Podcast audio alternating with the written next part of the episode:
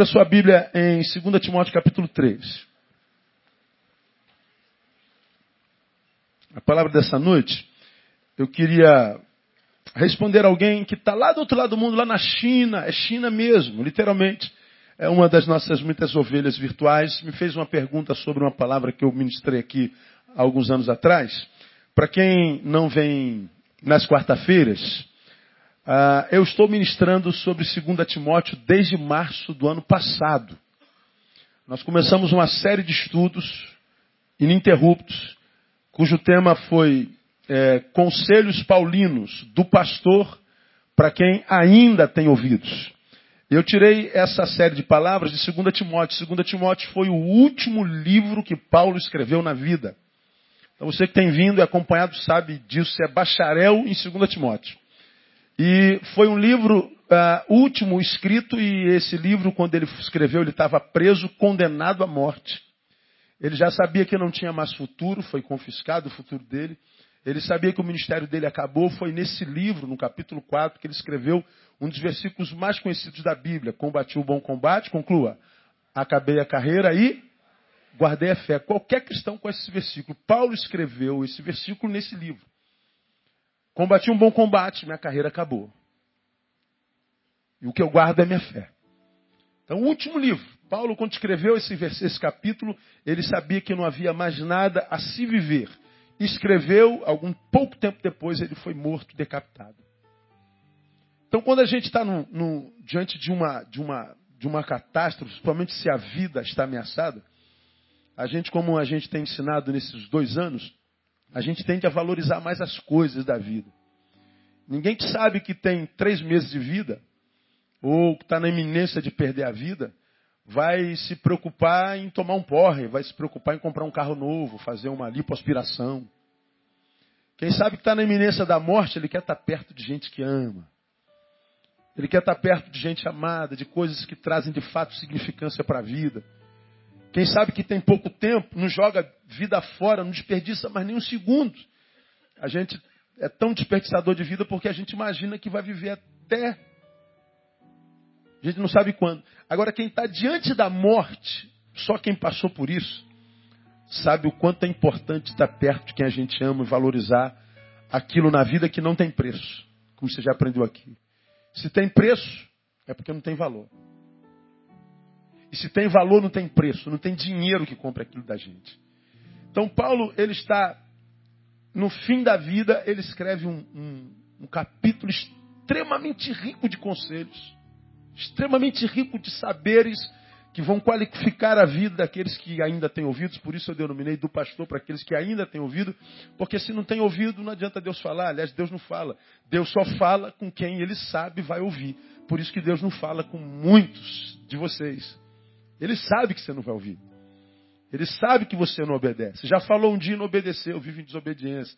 Você já teve experiências com ele, mas secundarizou a relação com ele. Por isso ele não fala com muita gente no planeta, porque ele sabe que não vai ouvir. A sua palavra não volta vazia, por que, não volta? Porque ele só fala com quem ouve. João, quando escreveu o Apocalipse na Revelação, ele sempre é, é, é, escrevia e depois que escrevia ele diz quem tem ouvidos, Ouça o que o Espírito diz à igreja. Como que diz, olha, a palavra que Deus tem para o tempo do fim não é para todo mundo, é só para quem ainda tem ouvidos. Ele sabia que uma das marcas da geração do tempo do fim era a incapacidade auditiva espiritual. Não teria escuta espiritual. Então você vai falar uma, duas, dez, vinte, cem vezes. Entra num, sai no outro.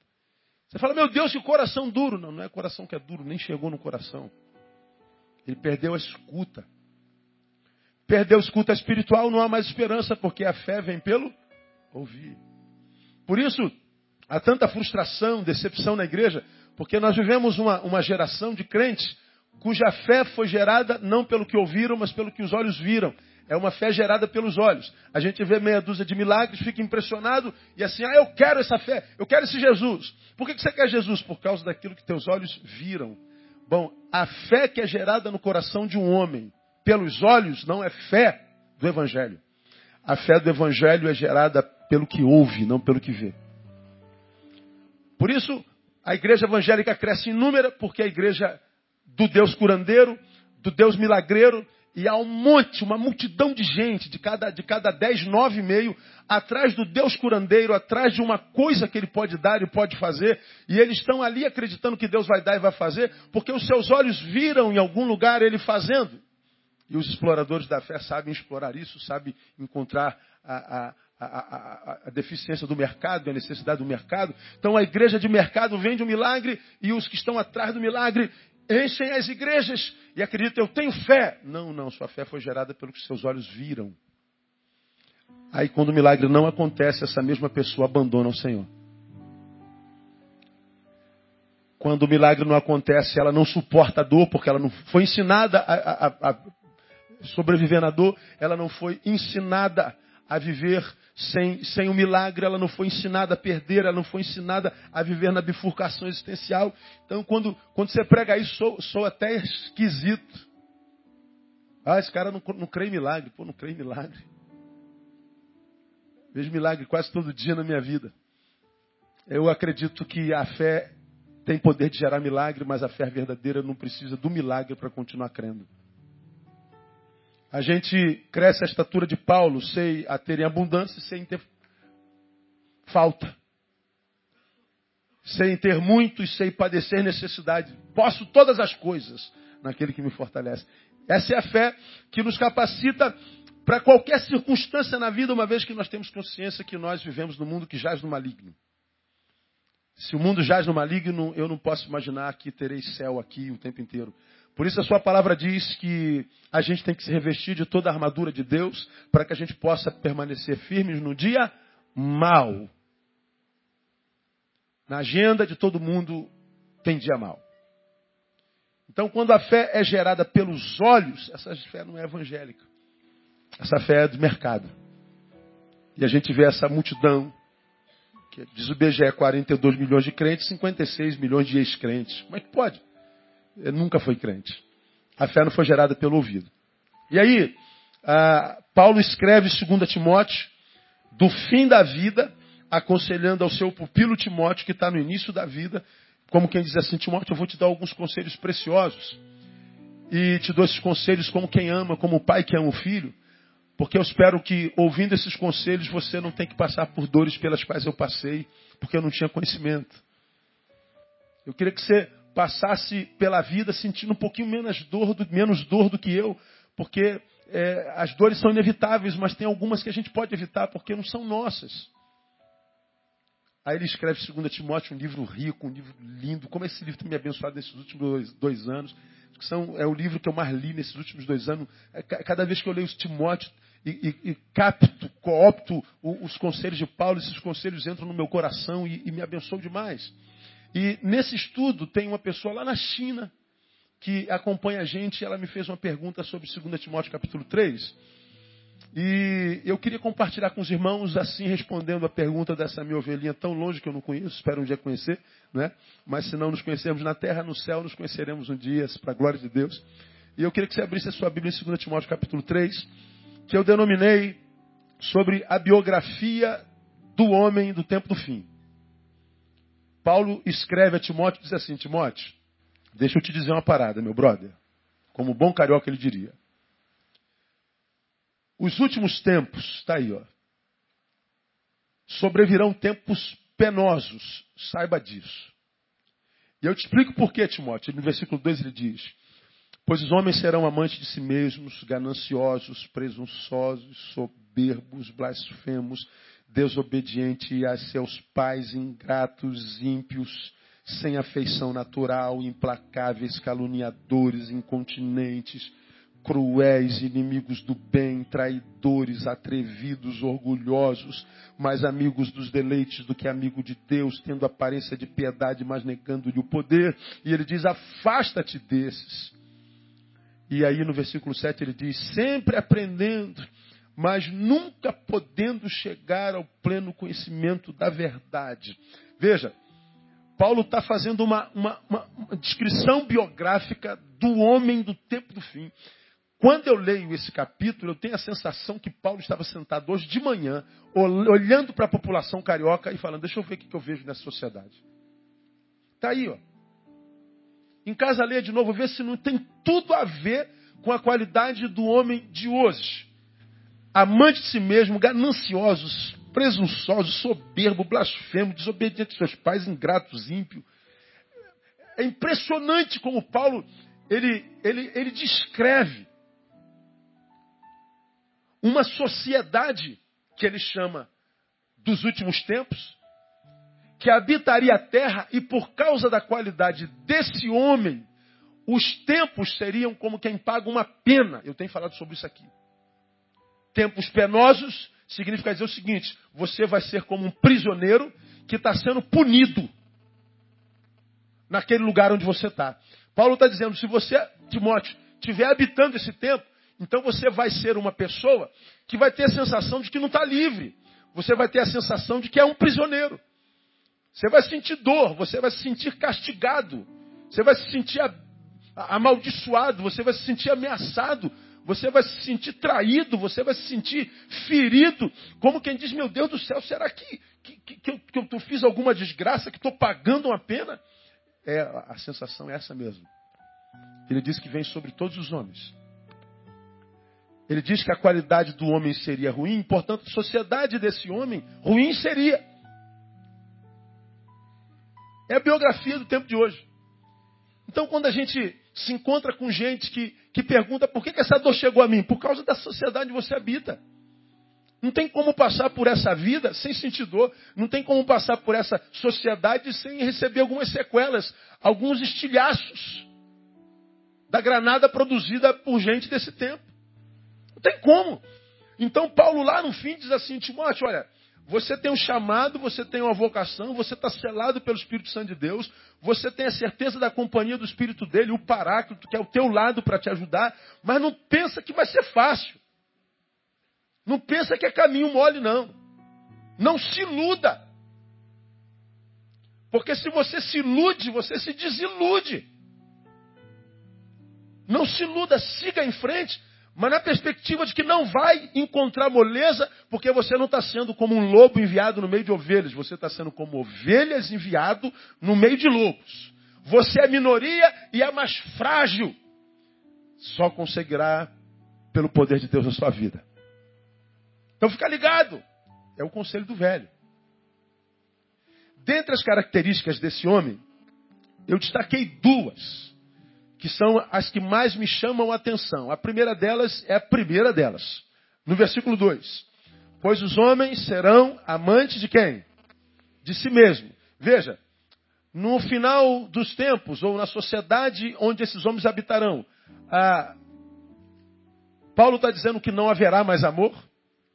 Não. Ele está falando de gente que vai amar.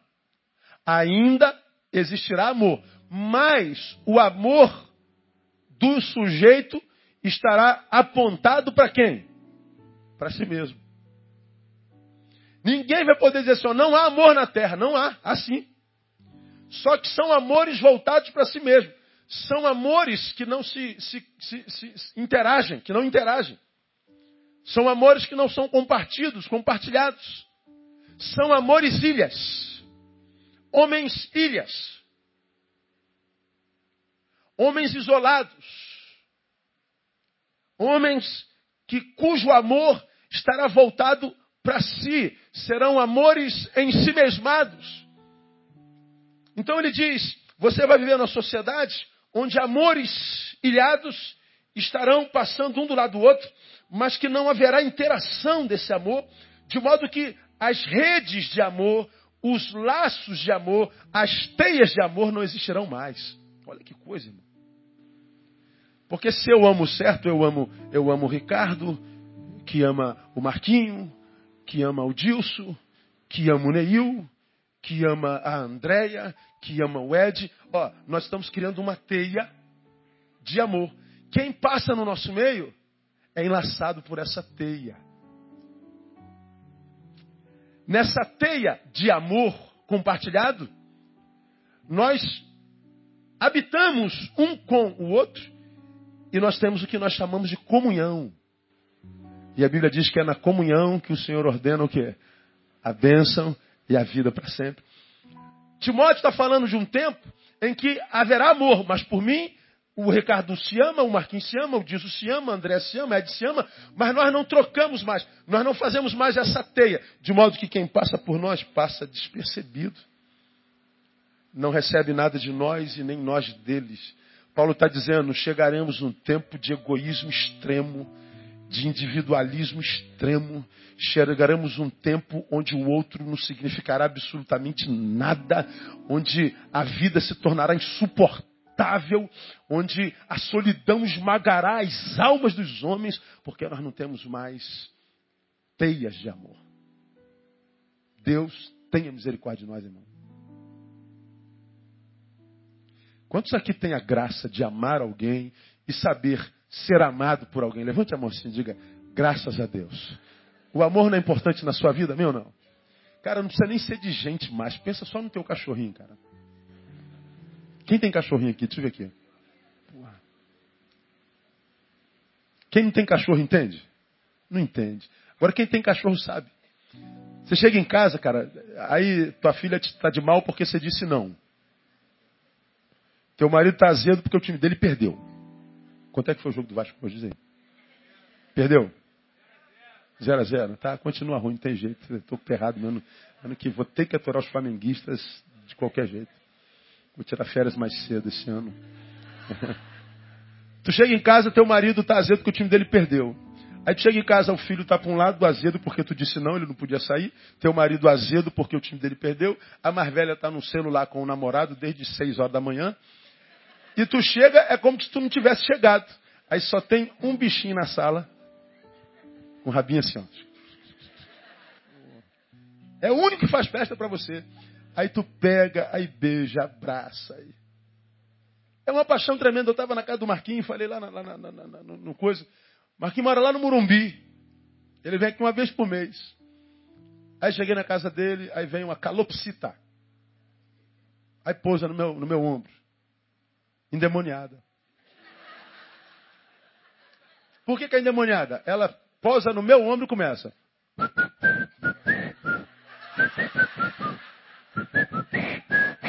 Quase que eu dei uma pifa nela, joguei ela embaixo. Eu não dei porque é filho. A miserável deve saber que eu sou vascaíno. Pousa no meu ombro e começa a cantar o hino do Flamengo. Canta todinho, né? Como não se apaixonar por um bicho desse? Esse bicho na interação com a gente, com o filho, gera uma teia de amor no lar, que quando a gente entra, a gente se sente abraçado por esse amor.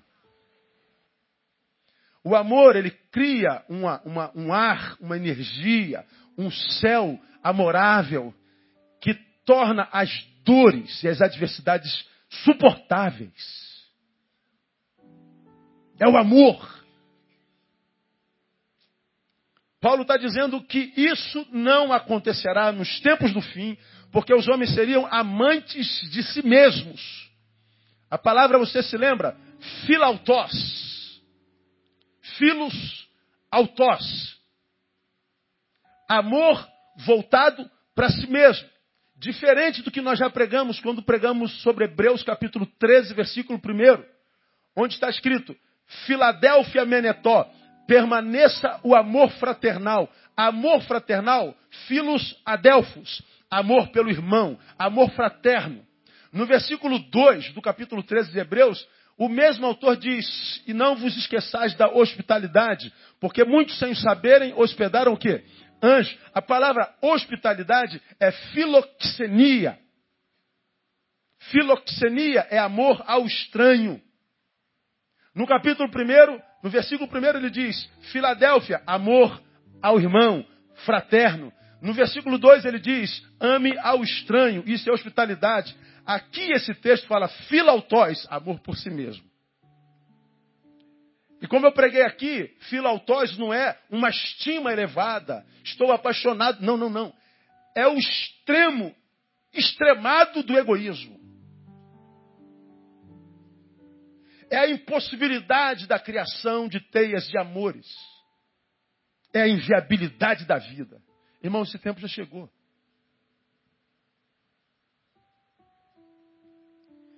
E não pense que vai ser fácil daqui para frente, porque quem diz que vai ser fácil mente.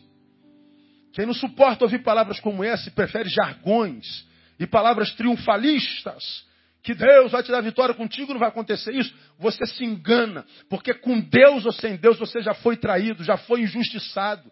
Você já sentiu ah, ânsias de vazios dentro de você, de amargura, de tristeza, de decepção. Aquele a quem você mais ajudou na vida foi o que mais te produziu dor. Ingratidão. É a realidade desse tempo. Por quê? Porque os homens seriam amantes de si mesmos. Qual o, o resultado disso? O resultado disso é, é, é muito simples, é a, a completa anulação do outro. Agora, quando a gente fala de anulação do outro, a gente está falando de deformação do outro. A gente está falando de um alguém que, enquanto o outro, é quem de fato dá sentido àquilo que a gente chama de eu. Pense comigo. O amor que eu tenho é voltado para dentro, é endocentralizado. O que ele tem é amor para dentro, é endocentralizado. Então, nossa relação, embora a relação, nunca será de amor. Por isso, nós nos movemos e existimos no meio de multidões. E como é que a gente se sente? Só. Caraca, você tem tanto amigo, cara. Você mora em Madureira, meu. Está sempre cheio as ruas. Você trabalha numa fábrica gigante. Como é que você se sente só? Não tem relação de amor. Por que, que não há relação de amor? Porque eu estou deformado. E esse amor que eu tenho para mim anula o outro. E é o outro quem dá sentido para esse eu. É, tem isso na Bíblia, pastor? Tem. É só lá em Gênesis 2,18, nós acabamos de citar. Palavra de Deus que quando olha para Adão na criação, lá no iníciozinho, ele olha para Adão e fala assim: não é bom que o homem esteja. Farlhei uma. Qual é a palavra? Ajudadora. Quem é que precisa de ajuda? Quem não pode sozinho. Eu posso, de repente, sozinho carregar essa caixa, mas se botar duas, eu vou precisar de ajuda. Se eu não tiver ajuda, a missão não é cumprida, eu me sinto incompleto. Quando Deus olha para Adão, diz assim: esse cara pode sobreviver sozinho, mas a sobrevivência só não vai ser boa, ele não vai ter qualidade. Não reduza solidão e companheirismo a uma relação conjugal, não estou falando de marido e mulher. Porque eu posso ser muito bem casado, rapaz, sumiu de novo. Eu posso ser muito bem casado e me sentir só. De manhã foi a mesma coisa. Caramba, glória a Deus, glória a Deus. Volta para cá. Eu posso me sentir muito bem casado e me sentir só. Lembra que eu já falei sobre isso? Isso acontece, isso é muito comum. Falamos sobre isso lá no, no acampamento de, de, de casais, de, de, jovens. Eu, eu tenho uma, uma esposa por quem eu sou apaixonada ah, ela tem um marido pelo qual ela é apaixonada, e essa paixão é tão contundente, uma paixão tão hollywoodiana, é uma paixão tão maravilhosa, tão esmagadora, que a gente passa a viver um para o outro. No início são flores, que coisa linda, que amor maravilhoso. Quem não quer um amor desse, né, irmão? Que amor maravilhoso. Pois é, só que porque você passou a viver por ele, você não percebeu que esse amor que domina o teu ser, também é símbolo do divórcio que você teve com outros amores da vida. Você abandonou o amor de muitos amigos que estão contigo há muito tempo. Você muitas vezes abandona o amor da mãe, o amor do pai. Você abandonou o amor dos irmãos. Você abandonou o amor de Deus. Você abandonou o amor da tua vocação, do teu talento. Você se divorciou de todos os outros amores, de todas as significâncias e significados da tua vida em função desse amor. E você diz, nele há o suficientemente para eu ser, há o suficiente para eu ser feliz. Mentira. Esse amor, ele vai ser bom para você durante um tempo, mas vai chegar um tempo que ele não vai ser suficiente, porque, embora ele tenha sido um ganho grande, ele também representa uma perda enorme que você não sente no momento. Mas depois de algum tempo você vai sentir.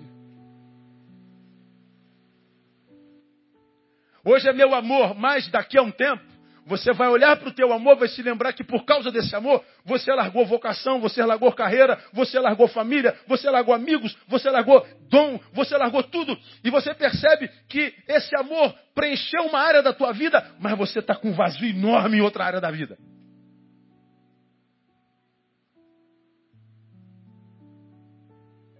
Nós precisamos dessa teia de amor. Quando eu anulo a relação, e eu não estou falando só de conjugal, portanto, não reduza a minha palavra à relação conjugal.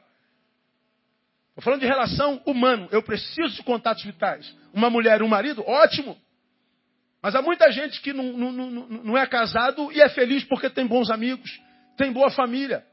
A felicidade e a alegria não é uma, uma prerrogativa ah, bíblica só para quem é casado. E a gente sabe muito bem disso.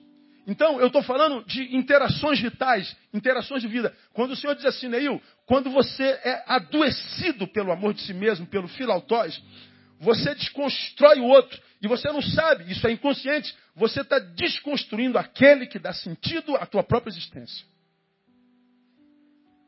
Porque você até pode ir sozinho, mas nunca será bom. A vida se desenvolve no encontro. Por que você acha que Satanás trabalha com tanta destreza para romper relacionamentos? Por que você acha que ele investe tanto para que haja briga entre nós? Por que você acha que ele investe tanto em destruir, em matar e roubar de toda sorte? Por que, que ele tem prazer no afastamento, na ruptura, no rompimento? Por que, que você acha que ele tem prazer nisso? Porque ele sabe que nós nos inteiramos, nos tornamos inteiros e plenos no outro.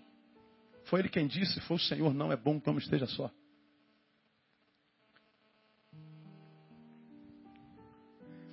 Quais as consequências dessa solidão? Vou mostrar para vocês deformação do outro. E consideremos que o outro é o que dá sentido ao eu. Aí eu mostro uma breve realidade do que seja outro. Tem três, três tipos de outros na nossa vida. Tem um outro que é superior a nós, que é melhor do que eu. Deus dá a ele mais do que a mim mesmo. Tem um outro que é igual a mim, que é igual a você. Estamos no mesmo patamar em todas as instâncias da existência. Tem um outro que é inferior a gente. Por mais que nós tenhamos discussão, todos são iguais. Todos são iguais, então vamos todos receber a mesma coisa. Teu chefe recebe 20 mil, tu recebe 500 reais. Não, não, não. Para você que tem dificuldade de entender que nós somos diferentes, você, ah, ah, para não ser traído pela sua falsa modéstia, né, caso você tenha dificuldade de, de, de, entender que existem capacidades diferentes, a gente lê Mateus capítulo 25, ah, capítulo 15, versículo 15, onde o Senhor fala sobre a parábola do talento. Ele deu a um dois, a uns três e a outros cinco.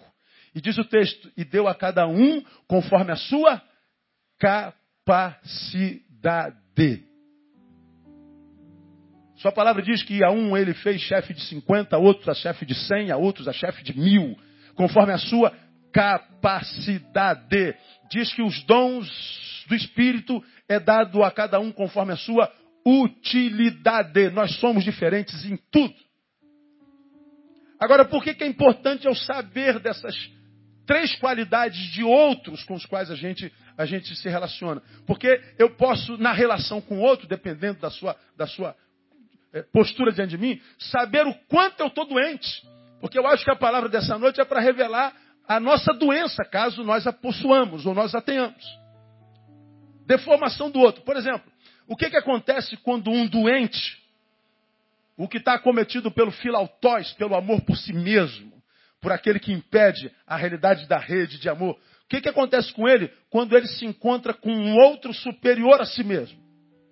Ele está diante de um superior. Porque ele é doente no seu amor, como é que ele vê o superior? Ele vê o superior como igual. Ele rebaixa o superior e diz: Não há ninguém melhor do que eu. O superior passa a ser igual. É como é como é como quem é militar aqui. A nossa igreja tem um terço de membro é militar quase. Então aqui nós temos um batalhão de, de, de, de soldado a general, nós temos aqui. Aqui nós somos todos irmãos. Nós vamos fazer um exemplo no quartel. Bom, você é soldado, você amanhã cedo vai para o quartel, tem que estar em fila às sete horas. Informa. Bom, tu entra no quartel atrasado, vai para alojamento, troca de roupa e tal, e, e vai para a fila. Agora, há alguém que trabalha no mesmo quartel, que eu não sei por qual razão, você vai me dizer, ele quando chega no quartel é diferente de você. Quando ele chega, alguém grita lá, guarda informa! Chegou, chegou, chegou, todo mundo corre para lá. Aí o sujeito entra, apresentar, ah, pá, pum, pá. E contigo não fizeram isso. Chega na hora do rancho, tu vai comer num lugar e esse cara vai comer em outro. É assim que acontece, não? Por que será, hein? Porque lá ele é superior a você. Agora, se eu sou doente, eu olho para esse superior e o trato como igual. E tratar o superior, nesse caso, como igual, é desrespeito.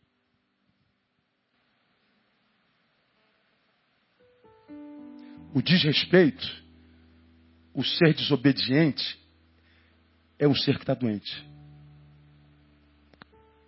Que coisa interessante, não é? A gente pensa que desobediência é só questão de caráter. Não, não. É de desconstrução mesmo. É de gente que está doente dentro em si. Porque a gente sabe que a desobediência, o desrespeito, é quase sempre a origem de toda a guerra. Por que, que marido e mulheres brigam? Porque ou o marido desobedece a palavra e não ama a mulher, ou a mulher desobedece a palavra e não se submete ao marido. Por que, que pais e filhos estão em guerra? Porque o pai é desobediente e provoca a ira ao filho, ou o filho é desobediente e não obedece seus pais ou honram. A desobediência é quase sempre a raiz de toda guerra. E o que é o desobediente? Nós já pregamos sobre isso aqui. O desobediente é um obediente desconstruído. O desobediente é um obediente deformado. O desobediente é o que olha para o superior e vê como igual. E ele, quando trata um superior igual, ele já está mostrando a sua doença filautótica. Essa palavra nem existe, é neologismo, mas dá para entender. Ele ama a si mesmo. Porque, irmão, quem está bem consigo mesmo, quem está saudável, é o seguinte: é meu superior e pronto. O que, é que eu tenho que fazer? Continência para ele. Sim, senhor, acabou. Acabou. Obedece pronto. Acabou a guerra. Deu uma ordem, cumpre. Não diz para amar a mulher, ama e pronto, não tem crise no casamento. Não diz para submeter, submetas. Não diz para honrar pai e mãe, filho, você não quer viver muito? Então honra teu pai e tua mãe, você vai morrer velho. Cumpre o teu papel no caminho, tua vida equilibra. Seja quem você é no coração de Deus, a vida sorri para você. Agora, enquanto nós desobedientes nos tornamos e damos desculpa para as nossas desobediências, nós vamos continuar vivendo essa vida insuportável de gente doente em todas as instâncias da vida, principalmente na alma e na psique, e a gente não sabe nem por quê. Porque amor é só por si mesmo. Ele não reconhece mais autoridade, ele não é grato, ele não obede obedece, ele é desrespeitoso, ele é, ele é iracundo, ele é rebelde. E para a geração que é quase toda assim, ser rebelde é virtude. Quem é que faz sucesso hoje? São os bad boys ou os good boys? Bad boy. Porque o, bad boy é aquele no qual a gente se espelha. Ou se espelha. Nós temos vontade de botar para fora nossa ira, nossa, nossa raiva, nossa, mostrar nossa, nossa insatisfação com o sistema, com os burgueses da vida. E a gente se mete no meio dos black blocs da vida. Pessoas vazias, pessoas sem sentidos, mas que quando quebra tudo se sente com o domínio do poder. Ele não quebra porque ele tem um ideal. Ele quebra porque ele está quebrado. E só se sente vivo exercendo o poder. Mesmo que não tenha cara ou face para isso. É o infeliz. Não é idealismo. Porque quem tem ideal não quebra. Tenta reconstruir. É diferente. Então, quando eu sei que eu estou doente, quando eu olho para o meu superior e vejo igual, o de respeito é o primeiro degrau da escada que nos leva para baixo. Primeiro degrau. Primeiro sintoma de quem está doente no seu amor.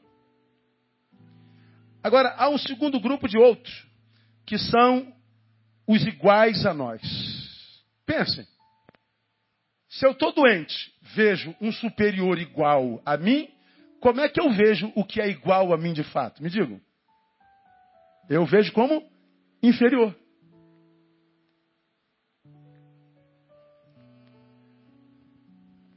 Os iguais se tornarão menores. Quando eu vejo alguém, quem quer que seja, principalmente se for igual, menor do que eu, eu fui acometido por uma outra doença que não é o desrespeito, é a soberba. Bom, o membro de Betânia é doutor em soberba. O que é soberba? Soberba é um problema oftalmológico existencial. Diga, soberba é um problema oftalmológico existencial. É um problema de visão. Lembra disso? Eu olho para o outro, sempre o vejo menor do que eu. Eu olho para mim, sempre me vejo maior do que ele. Isso é um problema oftalmológico. Isso é doença. Se eu vejo o superior igual, eu vejo o igual inferior. Então eu sou acometido por soberba. E qual é o problema do sujeito ser acometido por soberba, ainda que ela seja inconsciente? É que Provérbios 11, 2 diz: quando vem a soberba, então vem a desonra. A gente acha que soberba é simplesmente menosprezar as pessoas, não. É ter aquela sensação velada de que eu sou melhor do que alguém. Há, há quem diga que a gente sabe quem é uma pessoa em função de como ela trata aqueles que não podem lhe dar absolutamente nada. Porque você pode chegar enquanto ovelha perto de mim e me tratar como um príncipe, mas como é que você trata o porteiro da igreja? Você pode tratar o seu chefe como quem é o melhor funcionário. Como é que você trata o ascensorista do prédio? Como é que você trata o flanelinha? Como é que você trata o garçom? Você quer saber quem é quem? Veja como é que ele trata os menores. Veja como ele trata os mais simples. Você vai saber da soberba. E eu poderia dar um monte de, de exemplos aos irmãos desse negócio da diferença de tratamento, da diferença de honra. E essa diferença de honra, de menosprezar pessoas, de não lhe imputar o valor devido, mesmo que não seja com agressão, mas retirar-lhe retirar o valor intrínseco, eu estou vivendo soberba, eu estou tratando um igual menor do que a mim. Então a Bíblia está dizendo: você vai ser desonrado. Provérbios 13, 10 diz: da soberba só provém contenda, mas com os que se aconselham se acha sabedoria. Na soberba só há contenda. Ora, o que foi acometido pela, pelo filautóis, pelo amor de si mesmo, é soberbo. Então ele é sempre um, um, um ser de contenda, de briga. Ele não consegue paz. Ele busca, mas não consegue paz de jeito nenhum. A paz vai ser como água nas mãos, escapolem por entre os dedos o tempo inteiro. E quem vive correndo atrás de paz e não encontra, para de correr. E a gente se encontra com uma geração de gente, pastor, estou muito cansado, pastor. E é cansaço em todas as instâncias. Olha que coisa interessante. Estou cansado de tanto trabalhar, pastor. Tu conversa com outro, estou cansado de não fazer nada. Cara, você não cansa de dormir, não? Estou cansado de, de, de insônia. A gente é cansado em todas as instâncias. A gente, como já preguei aqui, tem um, um espírito de suicida imperceptível ou inconsciente. Você está cansado, diz, estou morrendo de cansaço. Você está com raiva, como é que você está? Estou morrendo de raiva. Está com sede, o que, que você faz? Estou morrendo de sede. Está com fome? Estou morrendo de. Morre desgraçado logo uma vez e pronto. A gente vive com morte na boca. A gente vive cansado. Ou seja, a gente vive insatisfeito. Nós não temos satisfação. E na nossa insatisfação, só percebemos o quanto nós éramos felizes quando nós perdemos. Algumas pessoas que Deus salva porque ama e geralmente salva na dor. Porque na festa ele não para para celebrar. Festa não é lugar de reflexão. Na festa, a gente imagina que é aquilo tudo, que aquilo é alegria mesmo, que aquilo é vida mesmo, que aquilo ali é realidade mesmo, que aquilo ali é o que é o que é, não é? E a gente então não para para refletir, vamos celebrar a vida, né, brother?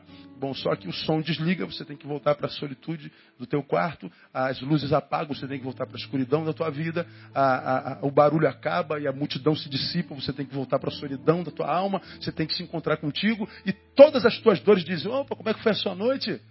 Foi bem, volta para mim que eu estava te esperando. E a agonia te abraça. Desesperança. Isso é filautós. De gente que enxerga o outro, enxerga igual. E a Bíblia diz também, Provérbio 16, 18, a soberba precede a ruína. Conhece o soberbo? Só para e veja. Só vigia. Fica de longe, senta no teu banquinho, como aqueles irmãos que a gente tem, vizinhos. Tu sai para trabalhar seis horas, o banquinho está no portão. Bom dia, vizinho. Você volta meia-noite. Onde é que ele está? Sentado no portão. Ô, boa noite, vizinho. Central de informações da rua, é ele. Senta e olha para a vida do soberbo. Olha teu chefe, aquele soberbo que te humilha. Olha para o irmão da tua igreja, para o teu líder. Olha para o teu vizinho, aquele soberbo aquele intragável. Ah, só vigia, não faça nada, não contenda, não briga, não, entregue a sua própria soberba. A Bíblia diz: a soberba precede a ruína, melhor é o fim das coisas. Cuidado com a soberba. Deus rejeita os soberbos. Deus humilha os soberbos. E a soberba é uma característica do que foi tomado pelo amor de si mesmo. Mas também tem um outro tipo de outro, que não é superior, que a gente trata como igual, tem o igual que a gente trata como menor, e tem os que são menores. Como é que a gente trata os menores? Estes se tornarão inexistentes. É total indiferença. Pregamos sobre a realidade da fome no mundo e a distribuição de riqueza hoje de manhã. E o Senhor nos incomodou com a sua misericórdia e aí o irmão veio aqui me contar uma experiência. Pastor, o senhor, o senhor falou, me lembrei da experiência. Ele estava em um determinado lugar, comendo. Acho que tinha mais gente comendo, esquece essa história. Chegou uma pessoa e pediu para quem estava do lado comida. Moço, paga alguma coisa para eu comer. Eu não quero dinheiro, eu não quero nada seu. Eu só queria algo para comer. Ele disse: diante de Deus, eu estou três dias sem comer absolutamente nada. O que estava comendo riu dele e disse: Puxa, queria ter tua força de vontade. Virou as costas e continuou comendo. Não só sente a miséria do próximo, como faz chacota. Filautós. O que esse sujeito não sabe é que a terra é redonda. Ela gira. A vida gira. Um dia a gente está em cima, mas um dia a gente vai estar tá embaixo. Um dia a gente está em vitória, mas outro dia a gente está em derrota. Um dia a gente está bem, outro dia a gente está mal. A vida gira, a terra é redonda. É assim que é a vida. É um círculo. Tudo que o homem semear, diz a palavra, isso também ceifará. O meu presente é fruto do meu plantio de ontem. Quando eu não só trato o meu inferior, momentâneo, como inexistente, eu estou deixando de semear uma semente. Quem sabe que eu vou precisar amanhã? Tanta gente, como eu preguei aqui há três domingos atrás, pedindo a Deus um milagre, mas um milagre cuja semente não foi semeada ontem. Muita gente pedindo um milagre, que é um fruto, cuja semente não foi plantada em momento algum. E aí, quando não colhe o milagre hoje, se rebela contra Deus como se o problema fosse Deus. Não, o problema foi que você não plantou. De modo que eu sei isso, se eu quero um milagre amanhã, se um dia eu precisar de um milagre, eu sigo para o futuro tranquilo, porque eu sei a semeadura que eu estou fazendo hoje. Não há injustiça da parte de Deus. O que há é gente que não se enxerga, porque foi acometido por filautós. A gente vê um exemplo muito clássico disso quando a gente vê o filme Titanic. O navio começou a afundar. E os oficiais do navio queriam salvar primeiro quem? A primeira classe. A terceira classe querendo subir, querendo subir. E alguém disse: primeiro nós, porque essa gente é inferior a gente. Por quê? Porque tem menos dinheiro hoje? Porque mora num lugar pior do que o seu? Porque tem uma cor diferente da sua? Tira a tua casa, tira teu dinheiro, sobra o quê? Qual a diferença tua para ele? Quando a vida de cada um de nós termina, qual a diferença do nosso destino? A casa, depois da vida, de todo mundo é igual. A terrena. Nem sempre é eterna. Depende dos frutos que a gente semeia. Então a vida dá volta. Então eu, eu, eu, eu, eu quando entendo que eu me tornei um doente amante de mim mesmo, é, eu deformo outros e essa deformação torna a minha vida completamente infeliz. Porque o amor já não flui. Meu irmão, como essa palavra mexeu comigo. Saber que a gente vai fazer parte de uma, de uma, de uma sociedade onde você passa, mas é como se você não passasse. Onde você sofre, mas é como se você não estivesse sofrendo nada. De total indiferença e sequidão relacional. Uma vida completamente sem sentido, uma vida que não vale a pena ser vivida mesmo. E essa é a razão pelo grande volume de suicídios que a gente vê no mundo acontecendo todo dia. O amor esfriou. Isso é a palavra de Jesus, Mateus capítulo 24, versículo 12. Por se multiplicar a iniquidade, o amor de muitos o quê?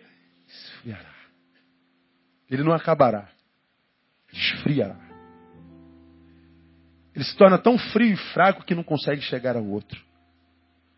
Ele para em mim. É por mim mesmo. E como a gente já ensinou os irmãos, não, não, vale, não tem problema de repetir, qual é o problema de não ter amor? É porque a gente vai em 1 Coríntios capítulo 13, versículos 1 e 2, que diz, sem amor, nada serei.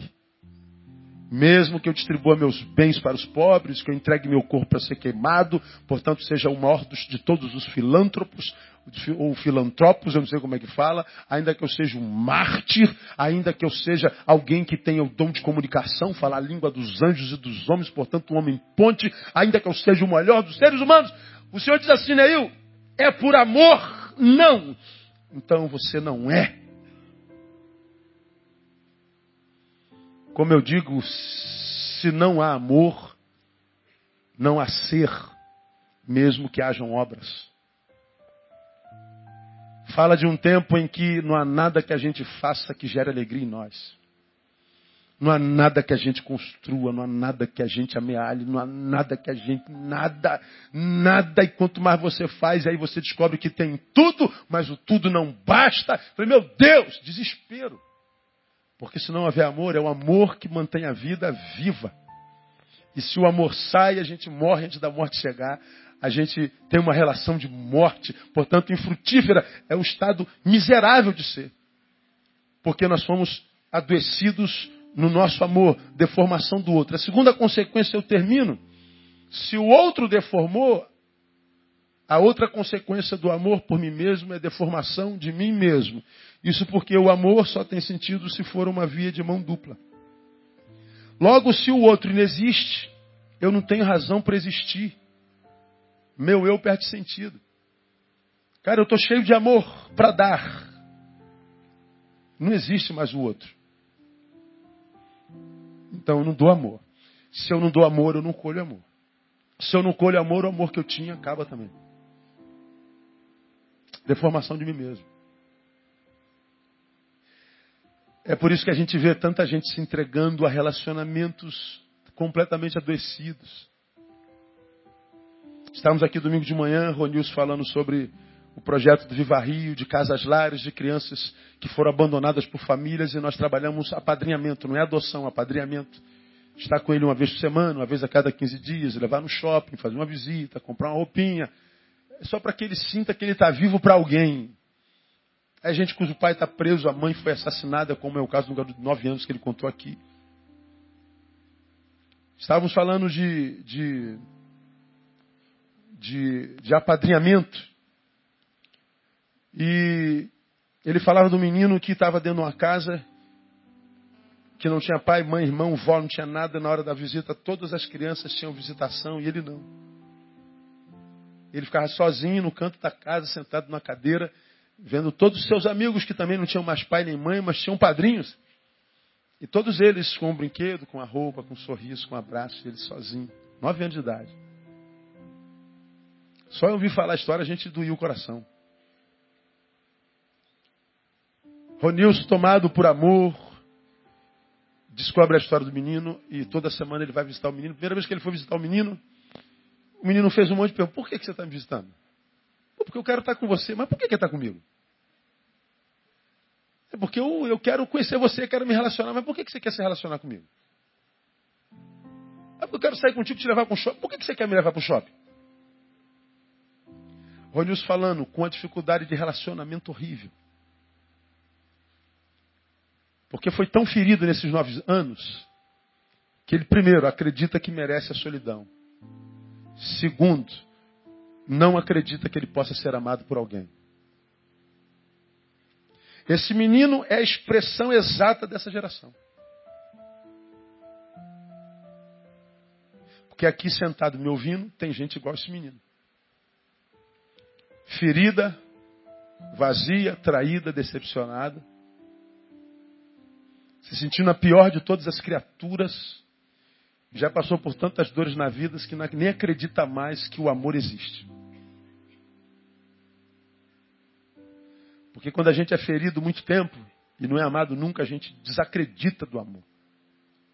Uma mulher que foi ferida tantas vezes pelos parceiros que tiveram diz: todo homem é safado, nenhum homem presta. Nenhum é muita coisa, né? O homem que foi traído, foi ferido, machucado, amou e não foi retribuído. Nenhuma mulher presta, toda mulher vadia, toda mulher. E ele se torna um garanhão, que reduz a mulher, muitas vezes filha de Deus, a um pedaço de carne que ele não ama, que ele come e que despreza. E ele vai semeando essa semente maldita do usufruto, da solidão, do abuso, e não sabe que isso vai voltando para ele a cada dia na sua história.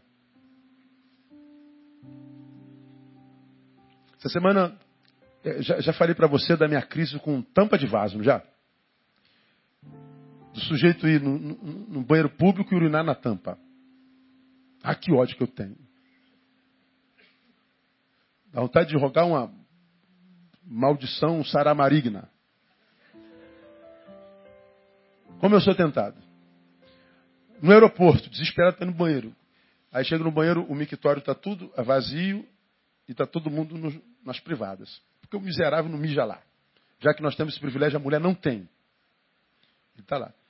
Quando ele sai, eu vou, tá tudo mijado. Desgraçado, eu não aguentei. Ô, ô meu irmão, vem cá, faz favor. Oi, por não. Aqui.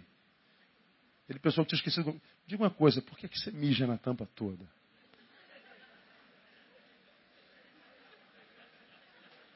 Ele ficou sem graça. Todo mundo que estava mijando virou. Como que diz, essa eu quero ouvir. Ele falou o que vocês sabem. Por que, que ele urina? Porque todo mundo urina.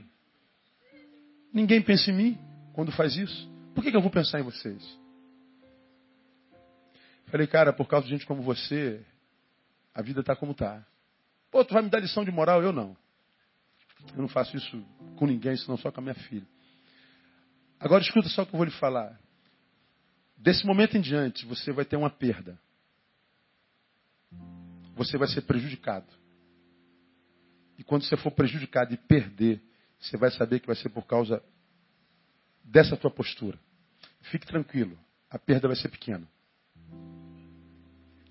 Aí você fala assim: de onde você tirou isso, pastor? Eu não sei.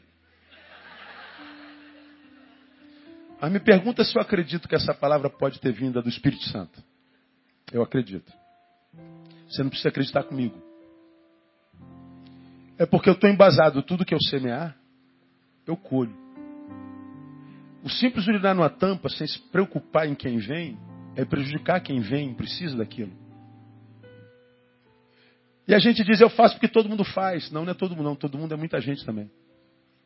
Aí a vida vai se amarrando nas pequenas coisas. Cara, tu tem que tirar um documentozinho, um documentozinho que, que o cara tira eh, fazendo assim, ó, uma, uma bolinha, pronto. E vira um problema de três meses.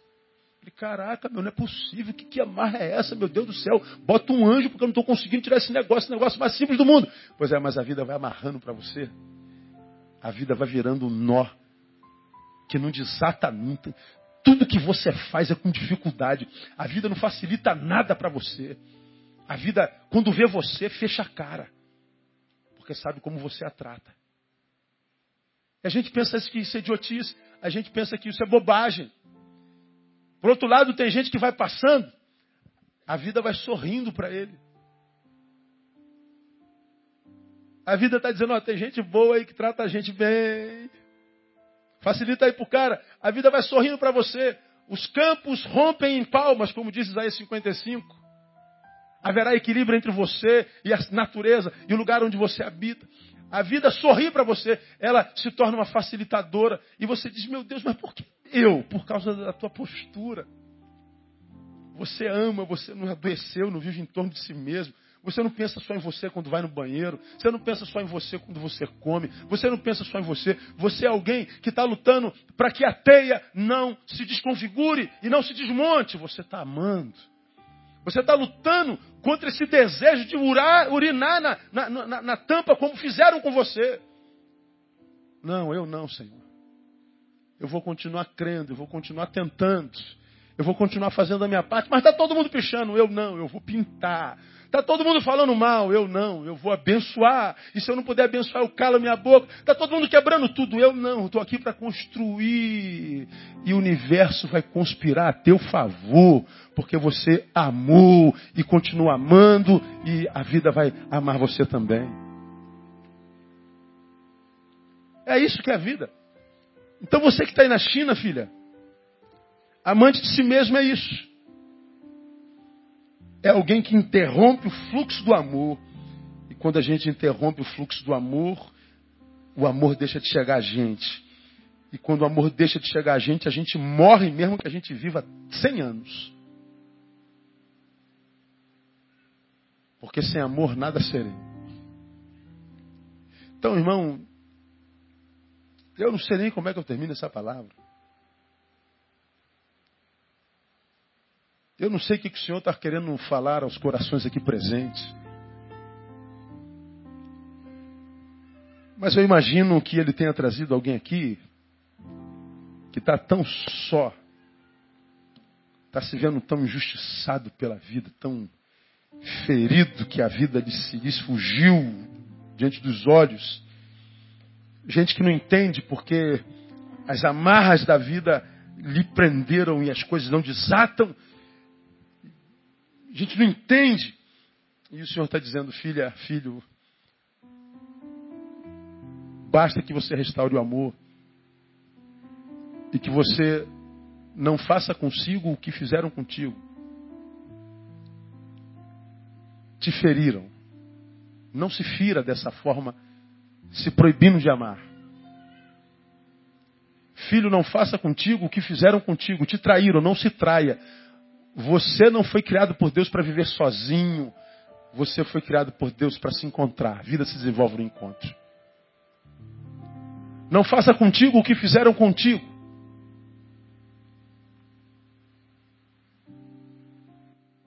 Foram tomados por desesperança e tentaram roubar o teu sonho. Não permita. Continue acreditando que é possível ser melhor do que o que você é hoje. E quando você continua sonhando e sonhando, amando e amando, prosseguindo, fazendo a tua parte no planeta, mesmo que ninguém esteja fazendo, você acredite, você vai passar. E os céus vão te aplaudir, você vai ter a parceria de Deus todos os dias. Você vai ter o privilégio de morrer só quando a morte chegar. Porque enquanto a morte não chegar, você vai viver. E vai viver intensamente, porque o que mantém a vida viva é o amor. De modo que quando o meu amor morre, ou seja, ele não emana mais de mim, mas ele para em mim, eu morri. A vida perde sentido. Que essa noite seja uma noite de ressurreição na tua vida. E que seja para a glória de Deus e para que a tua vida volte a sorrir para você no nome de Jesus. Recebe essa palavra no nome de Jesus? Vamos aplaudir ele bem forte. Cantamos uma música nova, vamos cantar agora. Eu queria orar com você, pastor. Eu eu entendi essa palavra e eu quero confessar. Eu fui tão ferido, ferida que parece que eu sequei, que eu morri. Parece que a vida me virou as costas. Mas nessa noite eu quero, eu quero, eu quero voltar para a vida. Ele disse assim, ó, eu vim para que vocês tenham vida. Vida com abundância. Vida com abundância nele. Ele foi que disse que Deus é amor. A abundância é no amor, não é nas coisas. É no amor. Então não permita que a dureza da vida a frieza dos homens, a ausência das teias seque você. Eu vou amar, pastor. Como disse Caio, nos momentos mais difíceis da minha vida, falando sobre amor e dores que o amor produz. Ele disse uma coisa há, há 20 anos atrás que eu nunca mais me esqueci. Ele disse: Eu prefiro amar e ser traído do que nunca ter tido o privilégio de amar. prefiro amar e ser traído do que nunca ter tido o privilégio de amar. Porque a gente sabe do poder do amor na nossa vida. Está aqui a Edna. Edna perdeu um filho com oito anos, Edna. Seis anos.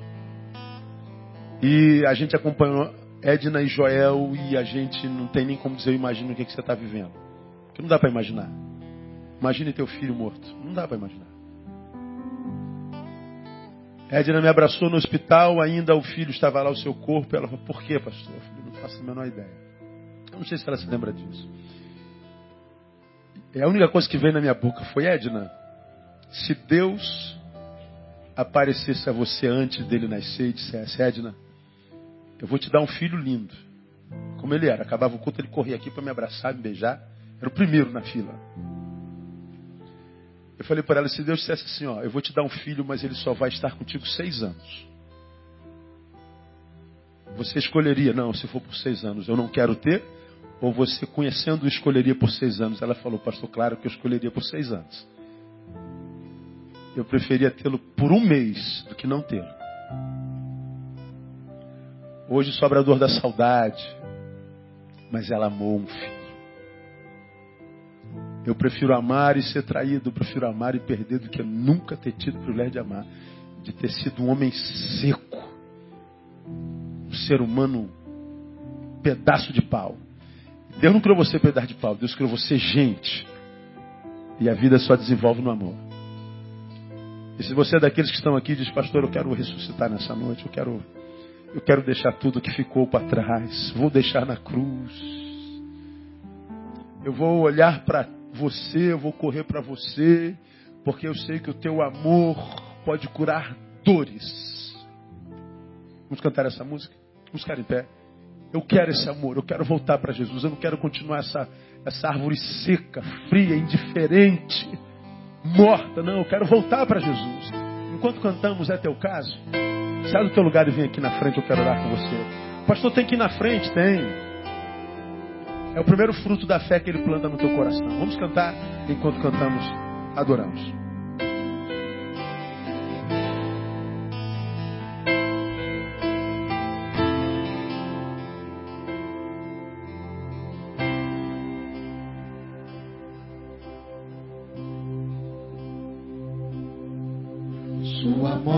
Na cruz, carregando a minha dor você se expôs por mim.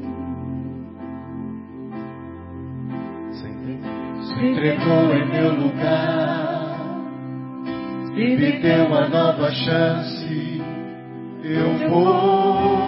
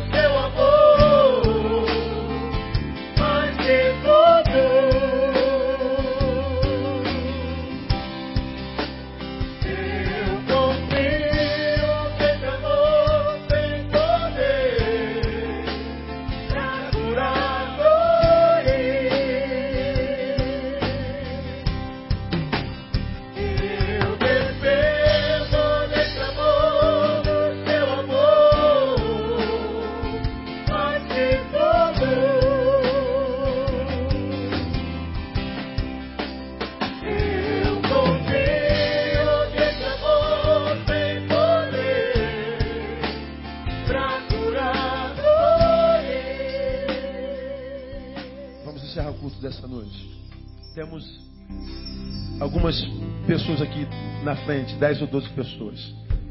E eu queria 10 ou 12 pessoas aqui. Homem com homem, mulher com mulher abraçando. Ajoelhe-se do lado. Põe a mão no ombro. Se tiver em pé, abraça. Põe a mão no ombro.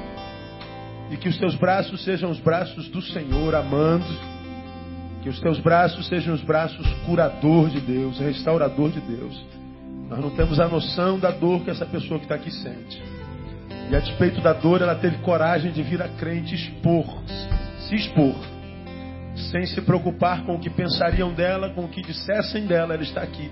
Diferente de tantos que estão aqui e não tiveram coragem, porque a preocupação com a imagem é maior do que a dor que sente. E quem se preocupa com a imagem mais do que a dor que sente, se esquece que Deus não trabalha com imagens, Deus trabalha só com realidade. Milagres não acontecem na casa da hipocrisia. Se nós não temos coragem de nos expor por causa da dor, preocupado com a imagem, não há milagre. Ainda há uma mulher aqui sem alguém do lado. Precisamos de uma mulher abençoada ministrando. Sai do seu lugar e venha, põe a mão. E ame, ministre, ministre. Vou deixar a cruz tudo que passou, tudo que ficou para trás.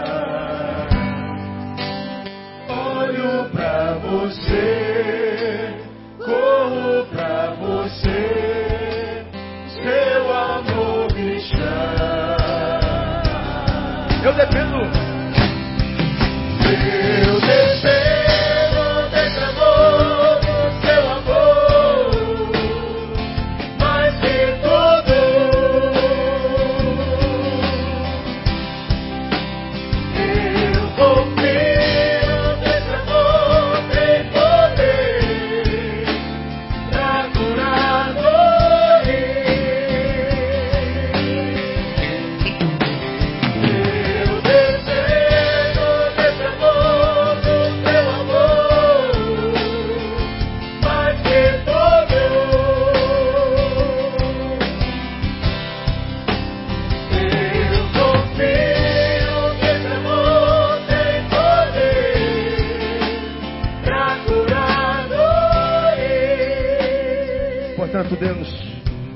esse amor inunde esses corações aqui à frente. Corações que não têm medo de dizer que sentem dor. Coração que não fogem da realidade, da necessidade de expor a sua própria imagem. Deus, que o teu amor seja o amor que os batiza nessa hora. Que haja um batismo de amor nessa hora sobre a vida dos meus irmãos. Que o interior de cada um deles seja invadido por esse amor. Seja, Deus, totalmente tomado por esse amor. E que esse amor, Deus, produza a varredura necessária. Que esse amor arranque toda amargura, que esse amor arranque toda tristeza, que esse amor arranque toda dor, que esse amor arranque toda frustração, que esse amor arranque toda desesperança, que esse amor arranque todo desejo de vingança, que esse amor arranque tudo, Deus, que impeça teu filho de viver intensamente. Que essa noite seja uma noite de ressurreição na tua presença. Que essa noite seja uma noite de ressuscitação na tua casa. Que essa noite seja uma noite divisora de história na vida do meu irmão, na vida da minha irmã. Tu sabes o quanto a história marcou essa vida, Deus. Tu sabes o quanto ele chega aqui debilitado pelas dores e pelas adversidades da vida. Que essa noite, ó Deus, a teia do teu amor a agarre. Que a teia do teu amor, ó Deus, a tome que a teia do teu amor, ó Deus, possa tomar posse dela. Que a teia do teu amor, ó Deus, possa ser refeita na vida dos meus irmãos. Que ela saia daqui, ó Deus, se e, e chegando aqui debaixo de, de desonra, de dor, que ela saia daqui por dupla honra no nome de Jesus. Nós ministramos cura. Nós ministramos restauração. Nós ministramos nessa noite restituição. Confiados no amor de Jesus, no sangue do Cordeiro, no sacrifício do amado. Ó Deus, nós abençoamos o teu povo e glorificamos o teu nome. O nosso coração nessa hora está tomado por gratidão, Deus. Gratidão por esta palavra, gratidão por essa, por essa noite abençoada que tu nos deste. Que essa noite, ó Deus, seja o prenúncio de uma grande chuva sobre nós. Chuva de bênção, chuva de graça, chuva de provisão. Despeça-nos na tua paz. E que esta seja a melhor semana do ano na vida de cada um de nós.